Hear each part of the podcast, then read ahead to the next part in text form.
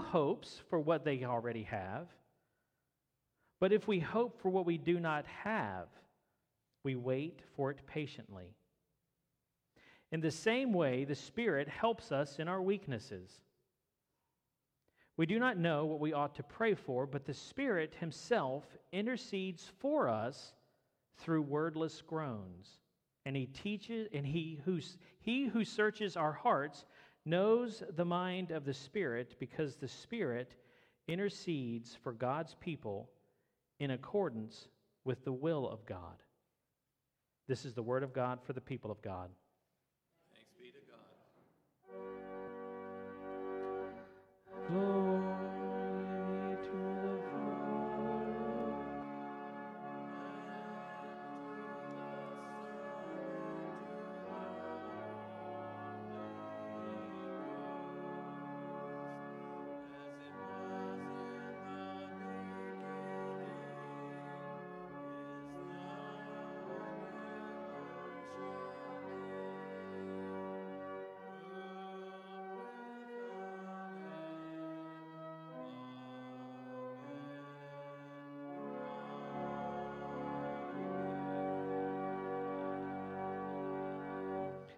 May be seated.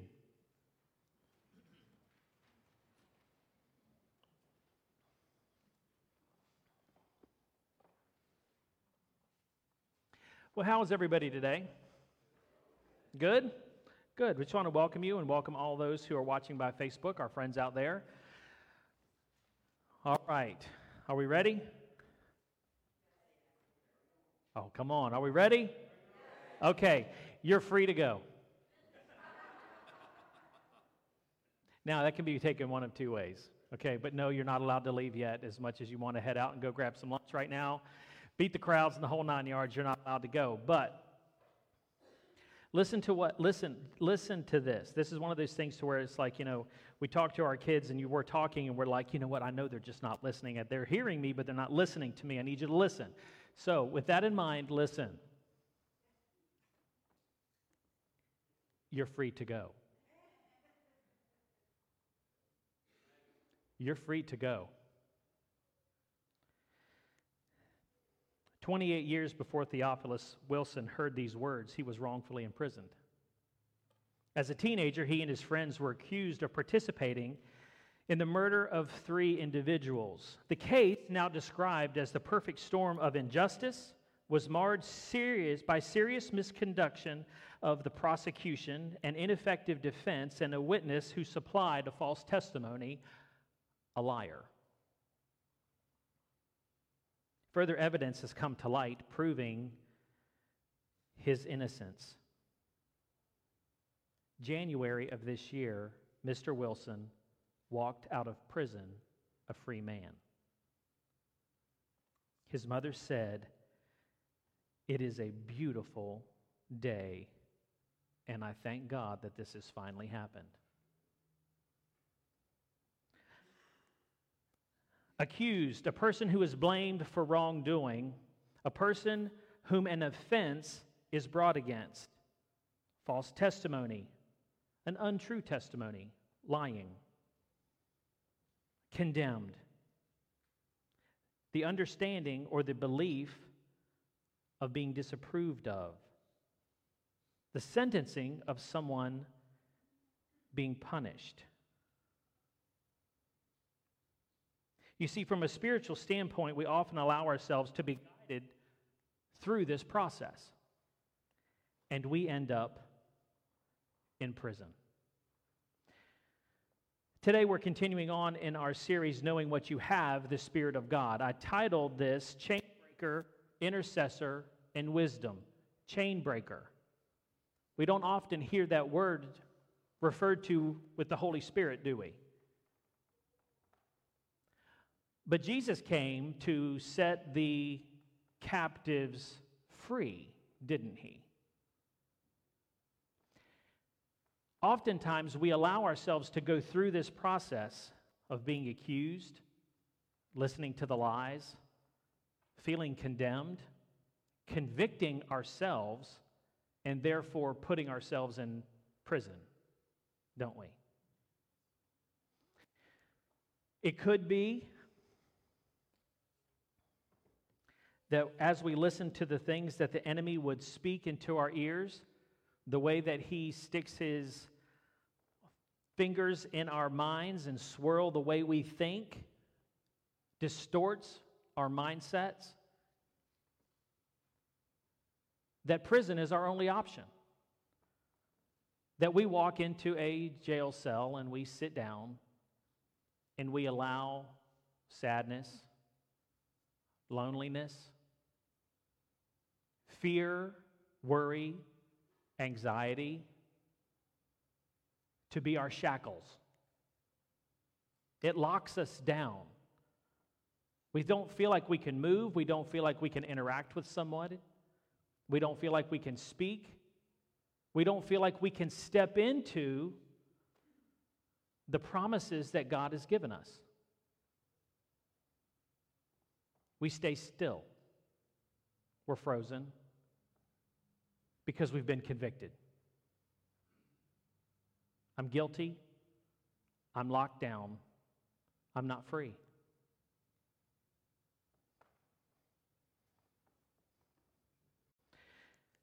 Second Corinthians 3 17 and 18. Now the Lord is the Spirit, and where the Spirit of the Lord is, there is freedom. Last week we talked about where the Spirit of the Lord is. If you know Jesus Christ as your Savior, you believe in his death, burial, and resurrection, then the Holy Spirit, according to the Bible, has been deposited where? In you. So, where the Spirit of the Lord is, there is freedom. Do you have the Spirit of the Lord? Because if you do, and I know that you do, then you have freedom. You are liberated. You're not chained. The prison door is not locked. The shackles are a figment of your spiritual imagination. Because the reality is, spiritually, is that those chains have been broken that you are free and that you are not a slave to the fear, the anxiety, the worry, the sadness, the hopelessness, the loneliness, and whatever else it may be.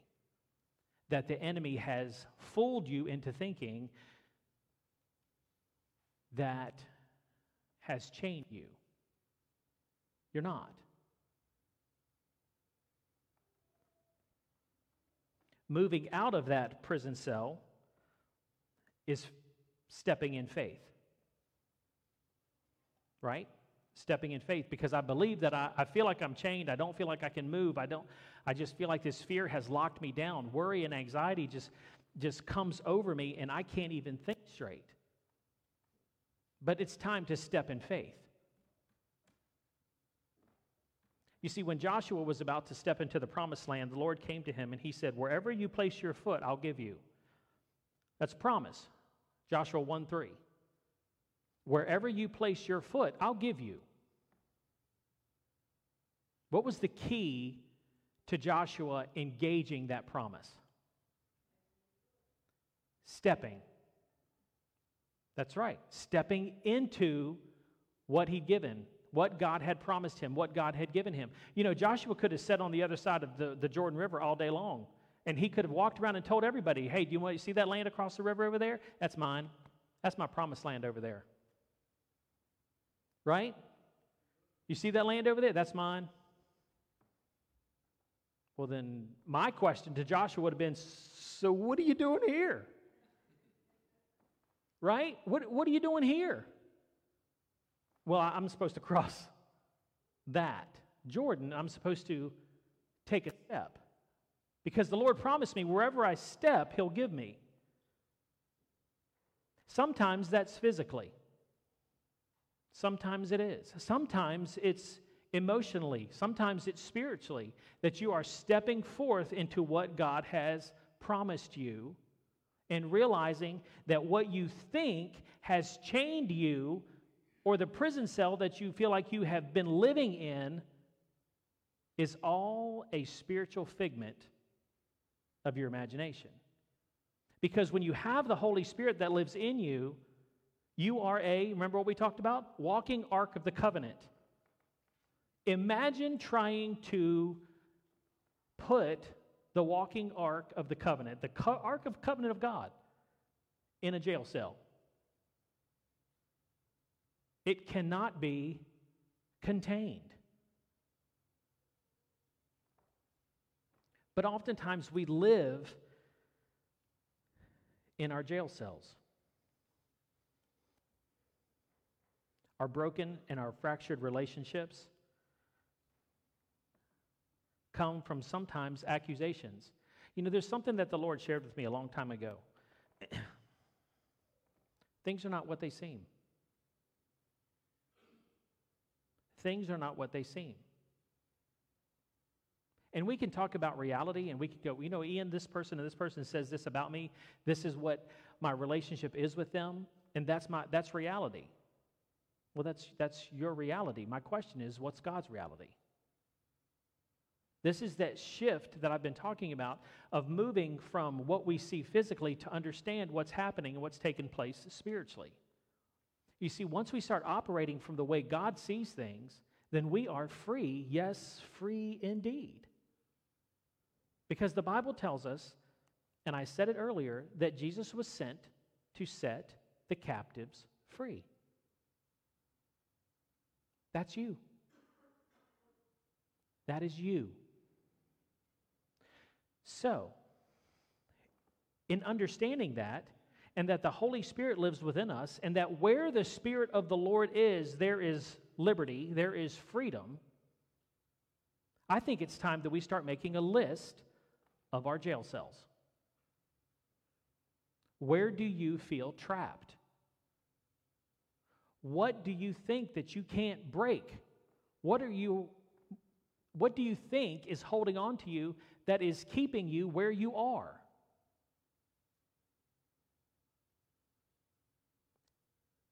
Name it, church.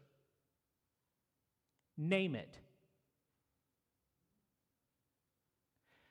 Because what the enemy wants to do is keep you where you are. He doesn't want you to cross your Jordan. He doesn't want you to step into your promised land. Because when you step into your promised land, guess what else you bring to those around you? Freedom. Joshua led a people into the promised land, did he not? For their freedom. Now, whether you want to admit it or not, you are a leader. You are a leader. In each one of us, in our own respects, you are a leader because you have a sphere of influence. You have a sphere of impact that God has given you. Lead them to freedom. Our children's time. am I the only one that can just go, okay, well, church is over? I mean, they, they just do amazing. But even we talked about the, the miracles. Why did Jesus do miracles? So that other people would see who he is, correct? That would draw them into a belief of who he is. As you step into your promised land, you are someone's miracle that they're watching. And in your boldness, in you being courageous, people will see who God is through you and they'll want to join. And it doesn't matter how young you are, it doesn't matter how old you are. God is in the business of using people, flowing through them, so that He is seen and put on display.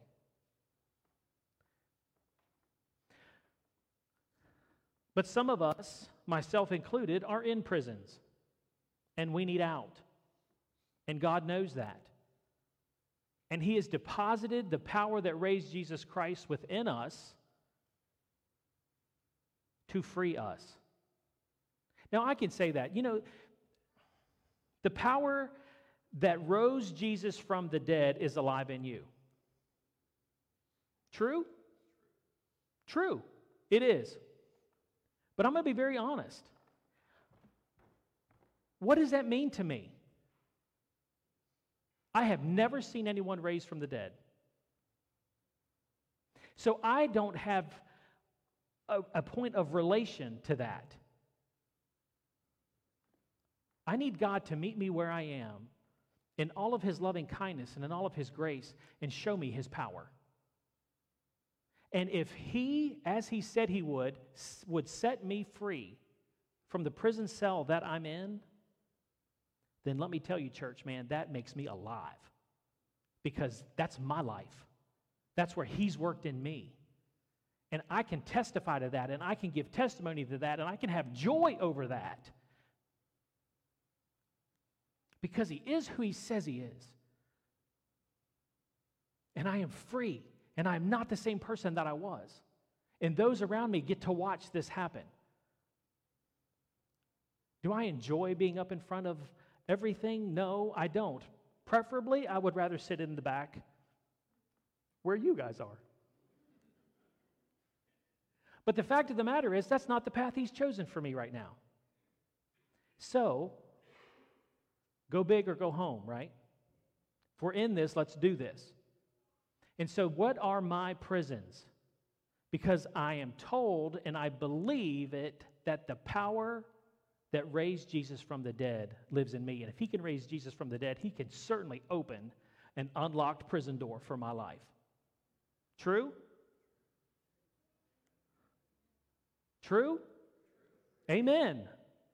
There is power in our words, church. There are power in our words. God didn't bring us this far, all of us, to leave us to rot in prison.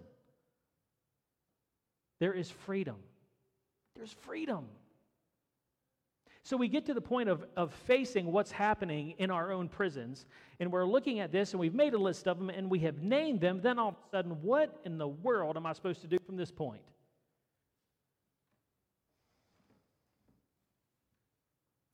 The Holy Spirit is our intercessor. Because you know what? I can be in a situation and in a prison and wondering, how am I going to break free from this worry? How am I going to break free from my fear? And I don't know, now what? Now what? I don't know what to do. But the Holy Spirit, who searches the deep things of God, will pray on your behalf.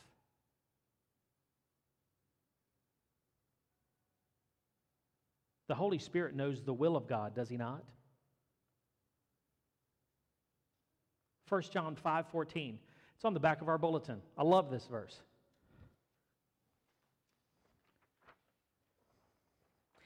This is the confidence we have in approaching God that if he if we ask anything according to his will, he hears us.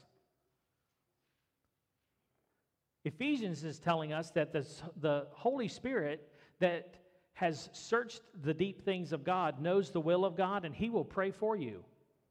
Tell me that prayer is not going to get answered. Right? So there are times when we don't know what to say. And you know what? That's the best place you can be. Because when you don't know what to say, then you have the Holy Spirit that steps in and intercedes for you.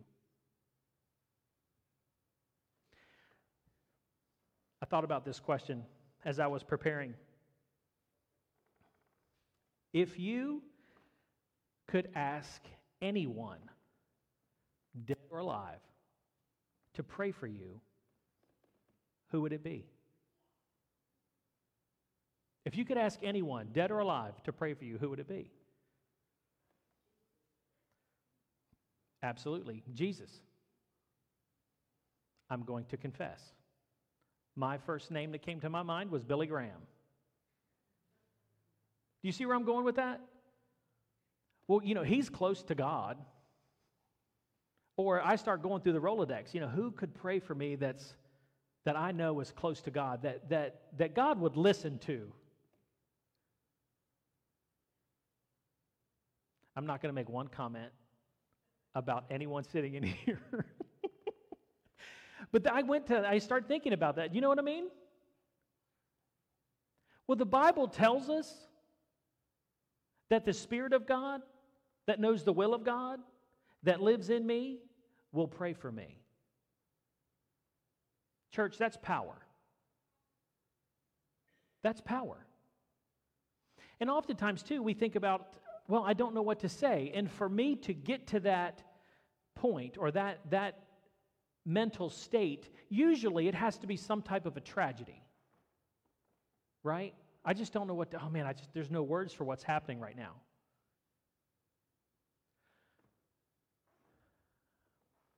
I think oftentimes we miss a point in our relationship with God that when we realize that we're dealing with loneliness or fear or anxiety or brokenness or hurt or betrayal, that we default to feeling like there's something that I have to say and that I could figure this out on what to pray. But we're getting offered right out of the bat to go, you know what? Leave it in the hands of the Holy Spirit and let Him pray on your behalf. Because He knows the will of God. And whatever God hears in prayer that is according to His will, He will answer it. So at points, there is a surrender and a submission to the Holy Spirit that lives within you to work on my behalf. God, here is my prison. Here are the chains that are holding me. I'm asking you to show me how to remove those. I'm asking you to move on my behalf. I'm asking you to remove them. Because, see, that is where we enter in the realm of miracle. Sometimes it's instantaneous, sometimes it's a process. But we enter into that realm of God moving on our behalf, allowing us to become everything that He's designed us to be, freeing us from the things that we thought chained us and bound us, so that He can show Himself strong to those whom we are leading.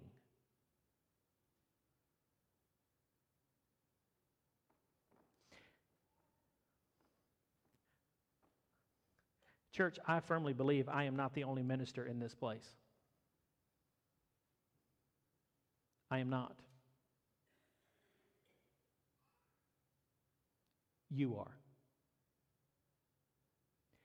Your sphere of influence and your range of impact is astronomical.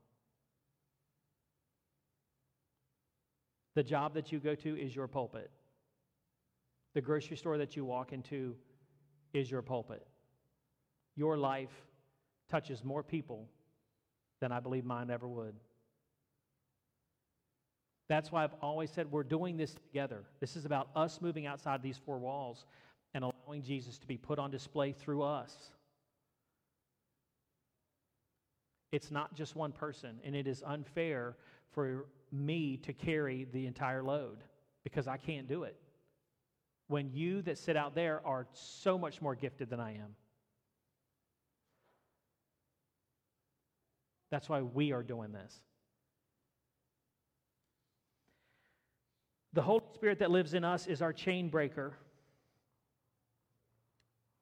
He is our intercessor and he is our wisdom. The Bible tells us in James, James 1 5, if you lack wisdom, ask. And the Holy Spirit that is within you who knows the heart of God and called the spirit of wisdom from the Old Testament to the New Testament will share with you what you need to know when you need to know it.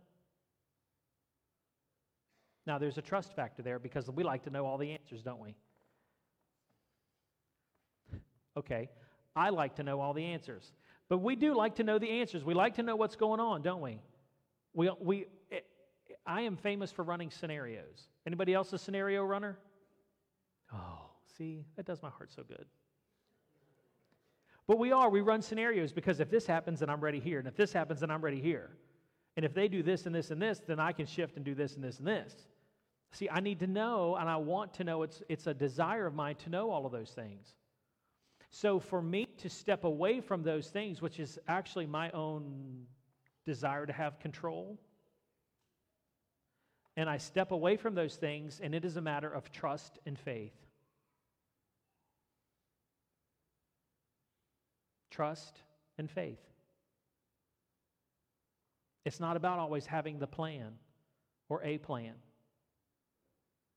But it's through that step of faith that God puts himself on display and he shows himself strong. And people stop believing in what a great person Ian is, and they begin to see the truth of the matter that God is who he says he is, and he is the one that's in control, and he is the one that I need to put my eyes on. So to trust that, ask for wisdom. God will share with, share with you what you need to know, when you need to know it, and He'll answer all of the other wonderful questions of who, what, where, when, why, and how. Because you know what? Whether we want to admit it or not, we want to know the answers. God, tell me who, tell me when, tell me how. As a matter of fact, God, don't tell me when because I just want to do it on my own time. Hmm? Right? But He is the Lord, and He is God, and we have submitted ourselves to Him. So we are in that process of trusting Him. And we can trust Him because He knows all and He searches the deep things of God. Isn't that amazing? The Holy Spirit searches the deep things of God. That means he knows all of it, right? Who here wants someone to search your deep things? Mm-hmm. See, about right now is when everybody's go says, um, "Didn't you say that we were free to go?" Because I'm about done. Uh-uh, we're not getting into that. But the truth is, is that you know what? The Holy Spirit searches the deep things of God. And He knows you. God knows you. Before you were formed in the womb, God knows you. Therefore, if the Spirit can search the deep things of God, and you are in God's heart and mind, then the Spirit knows the things about you. And He knows where you are, and He knows what's going on in your life. He knows what your desires are, what your wants are. He knows what He wants to use you for, and why He created you, and why He made you. Let Him share those things with you, church, and you will see the miraculous happen in your life. And you will see it. One of my favorite verses. Through some tough times in my life, the Lord gave me this verse. Psalm 27. Psalm 27 13. This is David speaking in, in a triumphant, from a triumphant position. I am confident, I am still confident of this, that I will see the goodness of the Lord in the land